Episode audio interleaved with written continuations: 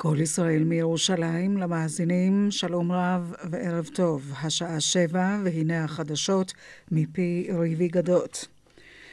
בבחירות לנשיאות באוסטריה מסתמן ניצחון למנהיג הירוקים לשעבר, אלכסנדר ונדר בלן, על מועמד הימין הקיצוני נורברט הופר ממפלגת החירות.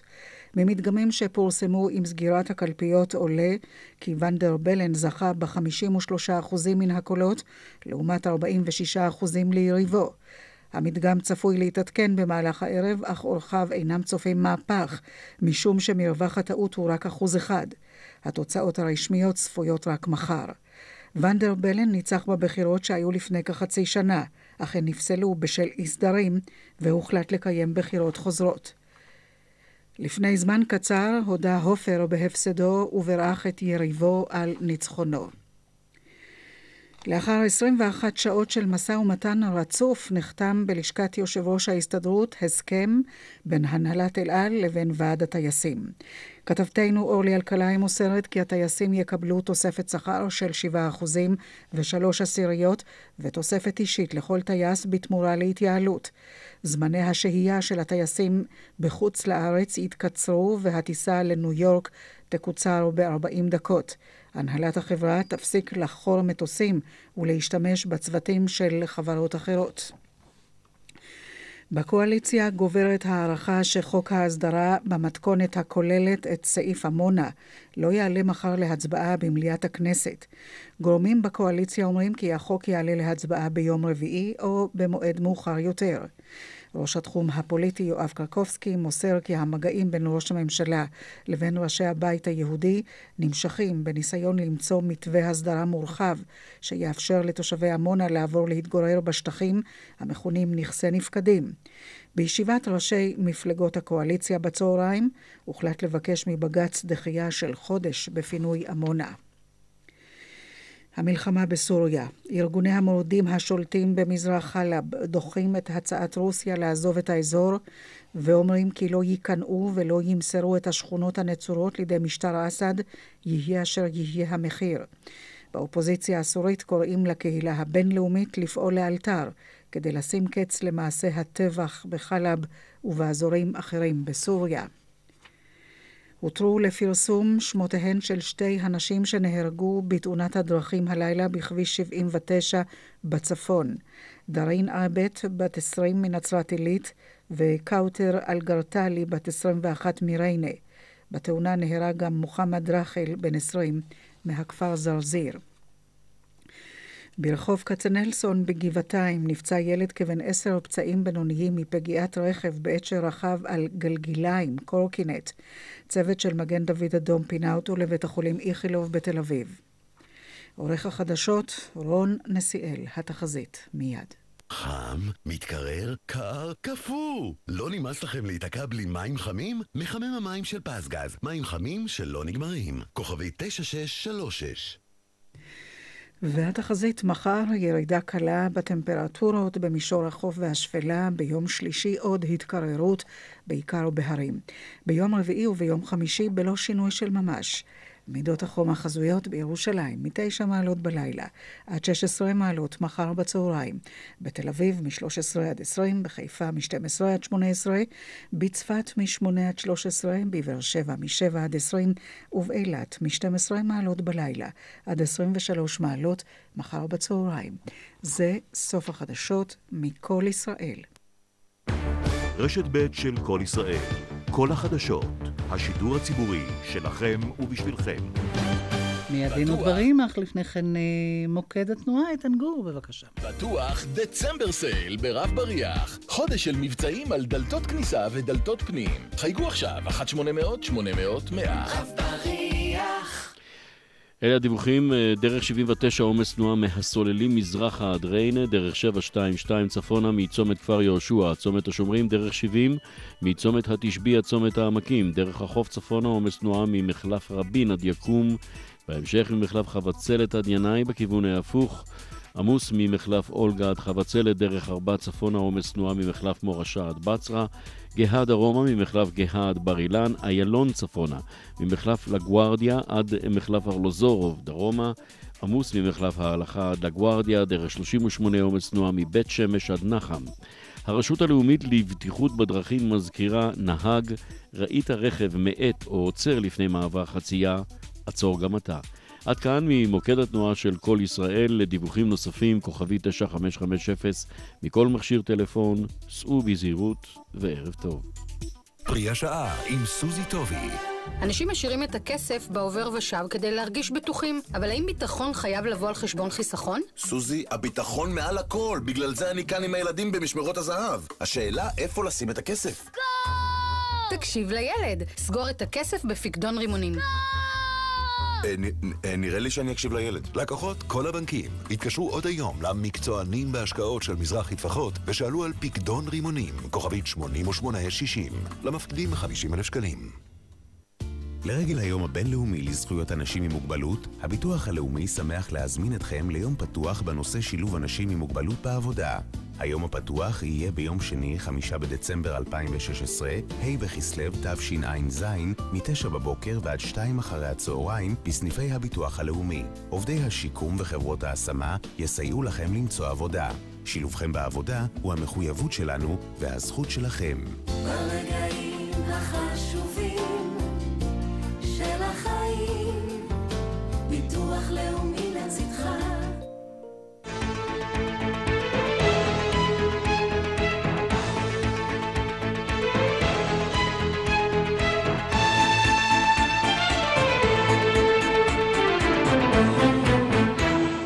דין ודברים על חוק ערכים ודמוקרטיה ומה שביניהם עם משה נגבי. שלום לכם, עורכת התוכנית אורית ברקאי, בהפקה דפנה אברהם, טכנאי השידור משה לוי, כאן ליד המיקרופון, משה נגבי ואיריס לביא. כיצד ישפיע הסדר הטיעון עם תת-אלוף אופק בוכריס על המאבק בעבירות מין בכלל ובצה"ל בפרט? והאם היה ראוי לשתף את המתלוננות נגדו בהליך שבו גובש ההסדר? נשמע את תובנותיה של האורחת שלנו באולפן, השופטת בדימוס, הבוררת והמגשרת, שרה פריש. אלפי סייענים פלסטינים של מערכת הביטחון מהשטחים ועוד רבבות מקרוביהם נקלטו והשתקעו בתחומי הקו הירוק, רבים מהם מכוח פסיקות בג"ץ שהעניק להם זכויות אזרחיות וכלכליות. באולפנינו מתארח הפרופסור מנחם הופנונג, ראש המחלקה למדע המדינה באוניברסיטה העברית, שפרסם מחקר חלוצי על כך בכתב העת משפט וממשל. בית הדין הצבאי לערעורים קבע בחודש שעבר בתקדים עקרוני כי אסור לחפש ולחדור למידע שבטלפון החכם של חשוד ללא אישור שופט גם אם החשוד הסכים לכך או זיכה את החשוד בגלל חיפוש בלתי חוקי שכזה. עימנו רב סרן במילואים עדי ריטיקשטיין אייזנר ששכנע את בית הדין לאמץ את התקדים הזה. אנחנו נתייחס גם לסאגה הבלתי נגמרת סביב עמונה וחוק ההסדרים, אבל נפתח כאמור במבט עקרוני על הסדר הטיעון עם תת-אלוף אופק בוכריס, משה. כן, הרבה אנשים אמרו, איריס, בצדק רב, שניכר בתת-אלוף בוכריס ובסנגוריו שהם הפנימו את הלקח של תקדים קצב, הייתי אומר, הלקח המר מבחינתו של הנשיא לשעבר אה, קצב. אני חושב שהטרגדיה שלנו, הטרגדיה שלנו כאזרחים, אולי הטרגדיה של חיילות צה"ל ושל אבות ובני זוג אה, של אה, חיילות וקצינות צה"ל הוא שהתביעה הצבאית לדעתי לא הפנימה את הלקח של תקדים הנשיא לשעבר קצב. שהלקח היה צריך להיות שאסור לעשות הסדר טיעון מופלג בכולתו עם אדם שנאשם באונס ויש נגדו כתב אישום באונס מכמה סיבות. קודם כל, כדי לא לאפשר לאדם שהתעמר בגופה ובנפשה של מישהי שהייתה נתונה למרותו, לא לאפשר לו להיחלץ ללא העונש הראוי. ב', לא לעשות קריקטורה מהפשע הנורא הזה שנקרא אונס. ג' לא לבזות ולא לרמוס את כבודן של המתלוננות. אני רוצה להזכיר בהקשר של אה, קצב, ששם, אילו התגשם, התגשמה עסקת הטיעון, בעצם היה, היו מבוזות המתלוננות, כי בעצם עסקת הטיעון נתנה יד להצגתן כמעלילות, כשקרניות, כפתייניות. אני אזכיר שהפרקליטות אז, כדי להגן על עסקת הטיעון בבג"ץ, הגדירה את העדויות של המתלוננות כסירת פח רעועה. זה הביטוי שהשתמשה בו הפרקליטות. ואני רוצה להזכיר שעל סמך אותן עדויות, היום הנשיא קצב, לשעבר, הנשיא לשעבר קצב, עדיין יושב בכלא. אז כנראה שהן לא היו אה, ראויות כל כך. עכשיו, אם נעבור למקרה האקטואלי אה, של תת-אלוף בוכריס, למה אני אומר שפה בעצם יש לנו הישנות של אותו דבר? קודם כל מקומם אותי הסעיף שעליו הוחלט בהסדר הטיעון. בעילה אסורה בהסכמה. אני שם את הדגש על המילה בהסכמה. לבוא ולהגדיר מעשה כזה כמעשה בהסכמה, זה שוב פגיעה קשה מאוד במתלוננות, כי יש בזה לפחות אינסינואציה, ואין לי ספק שיהיה מי שינצל את זה לאחר שהסדר הטיעון יאושר, כי באיזשהו מקום היה שיתוף פעולה שלהן, השלמה עם אותו מעשה מחפיר שנעשה להן. אז אומרים לנו, תת-אלוף בוכריס לקח אחריות. הוא לקח אחריות על מעשה של בעילה אסורה בהסכמה. עוד פעם, לא על שום דבר אחר. עכשיו, מה שעוד יותר מקומם, איך מנמקים את העניין הזה של הסכמה? אומרים, הוא חשב שהן לא הסכימו. למה הוא חשב שהן לא הסכימו? בגלל שהן לא התנגדו. הן לא הביעו התנגדות. הוא חשב שכן הסכימו. סליחה, הוא חשב שהן כן הסכימו. נכון. Mm-hmm. הוא חשב שהן כן הסכימו, תודה איריס. למה הוא חשב שהן כן הסכימו? כי הן לא הביעו התנגדות, הם לא הביעו התנגדות פיזית, הם לא הביעו התנגדות מילולית. עכשיו, הנימוק הזה, אני חייב לומר חד וחלק, מחזיר אותנו שנות דור אחורנות בהתפתחות המאבק המשפטי בעבירות המין. אני אומר שנות דור אחורנית, אני מתכוון כמובן לתקדים המכונן של אונס שומרת, ששם בית המשפט העליון אמר חד וחלק, נאשם באונס לא יכול לטעון שהוא חשב שהקורבן הסכים רק בגלל שהיא לא התנגדה. היעדר התנגדות אין בו כדי לפתור מאחריות באונס. הדבר היחיד שיכול לפתור מאחריות לאונס זה הסכמה מפורשת של הקורבן, ולא רק סתם הסכמה, הסכמה חופשית. אם מישהו חושב שיכולה להיות הסכמה חופשית כשמדובר בהיררכיה בין חיילת לבין תת-אלוף, כנראה שהוא לא מכיר את צה"ל. בשביל חיילת, תת-אלוף הוא אלוהים, ואני לא מגזים. אני חושב שהפער הוא הרבה יותר גדול מאשר פקידה מול נשיא המדינה, מי שמכיר. אז יש לנו פה פשוט התכחשות להישג שהשגנו בתקדים של שומרת, מבחינת העניין הזה שלא די בהיעדר התנגדות, צריך הסכמה מפורשת כדי להכשיר יחסי מין וכדי להגיד שלא מדובר באונס. עכשיו, הזכרתי את הדרגה של תת-אלוף. מקומם אותי שמורידים אותו בדרגה אחת, לדרגת אלוף משנה. באים ואומרים, וזה מסר ערכי נורא. נכון, אדם שניצל מינית חיילת לא יכול להיות תת-אלוף, אבל הוא כן יכול להיות אלוף משנה. אני זוכר, אולי חלק מהמאזינים המבוגרים יותר זוכרים, שבאינתיפאדה הראשונה אמרו שמח"ט שנתן הרשאה באלף להכות מיידי אבנים פלסטינים לא יכול להיות, הוא גם היה אלוף משנה, לא יכול להיות בכלל קצין ומפקד בצה"ל. הורידו אותו לדרגת טוראי וגירשו אותו בחרפה מצה"ל. אני מדבר על אלוף משנה לשעבר יהודה מאיר. ואחר כך גם בעקבות בג"צים שהוא הגיש לא הסכימו בשום פנים ואופן לתת לו זכויות פנסיה. אני בוודאי תמכתי בפסק הדין הזה. אני חושב שזה היה נורא, אבל אני חושב שלא פחות נורא מלהכות מידי אבנים פלסטינים זה שוב פעם אה, לנצל מינית חיילת שהייתה נתונה אה, לחסדיך, והענקת לה בדיוק ההפך מחסד. התעמרת, כמו שאמרתי, בגופתה ובנפשה. עכשיו, אני גם לא מבין אם עושים כבר הסדר, וכל ההסדר הזה הוא מגונה בעיניי, איך לא מכניסים סעיף של פיצוי לאותן אה, מתלוננות. אני אזכיר אגב, פרשה שהייתה במערכת הצבאית, גם אלוף משנה, עטף זער, שגם ניצל מינית חיילת תחת פיקודו. בערכאה ראשונה, אגב, הרשיעו אותו בבעילה אה, אסורה בהסכמה.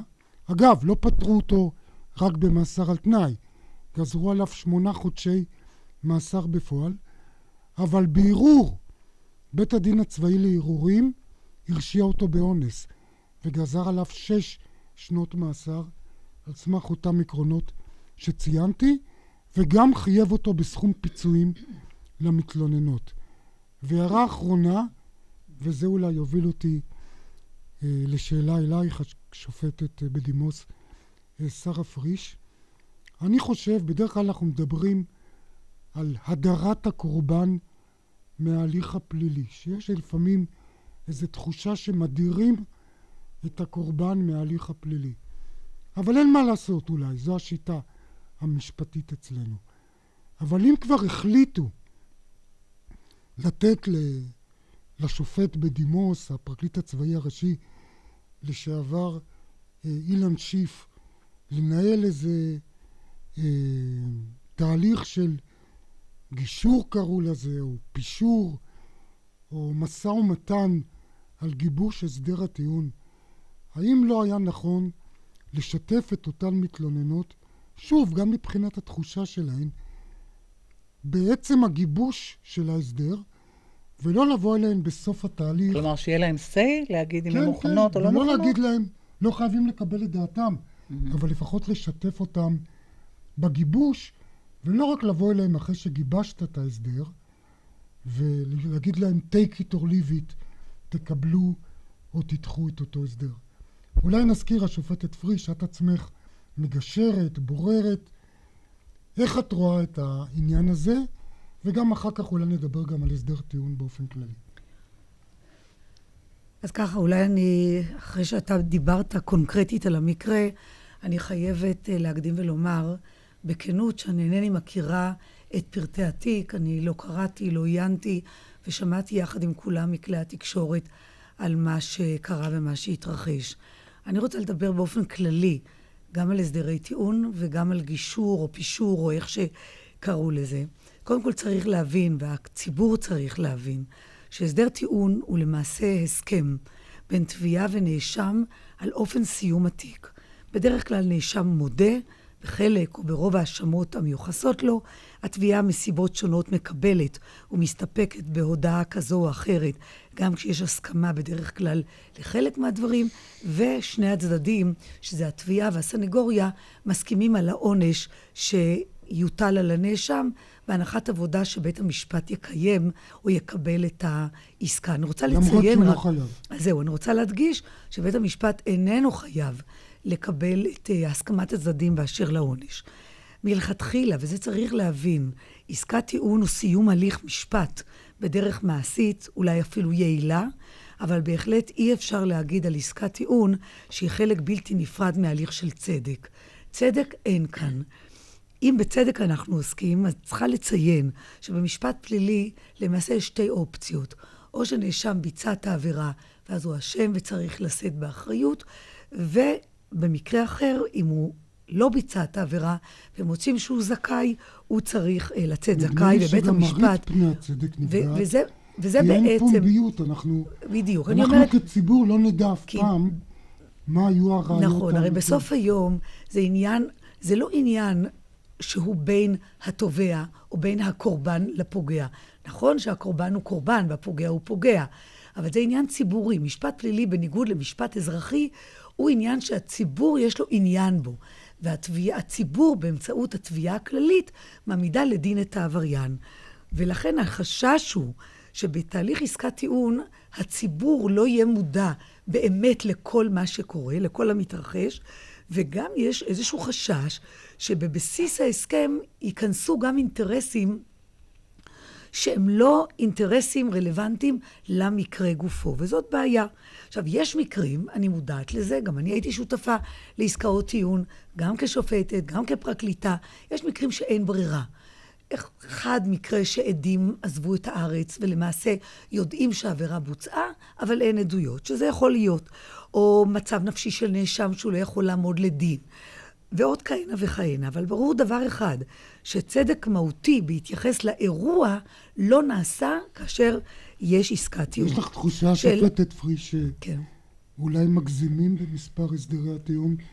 כי בוודאי מי שעוקב רואה שעושים הסדרי טיעון גם במקרים שהם לא נכנסים אה, לקטגוריה שהזכרת. אה, נכון, יש, יש הסכמי טיעון שאומרים... אומרים שמערכת המשפט תקרוס אם כל המשפטים נכון, באמת יש עניין, יש עניין פרקטי בהסדרי הטיעון. יש עניין פרקטי. הפרקטיות, הפרקטיות הזאת, היא מאוד מפריעה. כן. היא מאוד מפריעה. כי אחת משתיים, ביצעת עבירה, היא מוכחת, תעמוד לדין, תישא בעונש. לא ביצעת עבירה, מעלילים עליך עלילה, מה שאפשרי, תצא זכאי.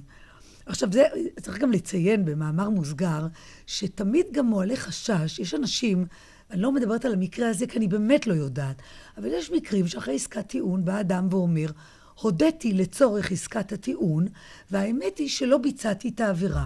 הודיתי כי חששתי מעונש חמור יותר.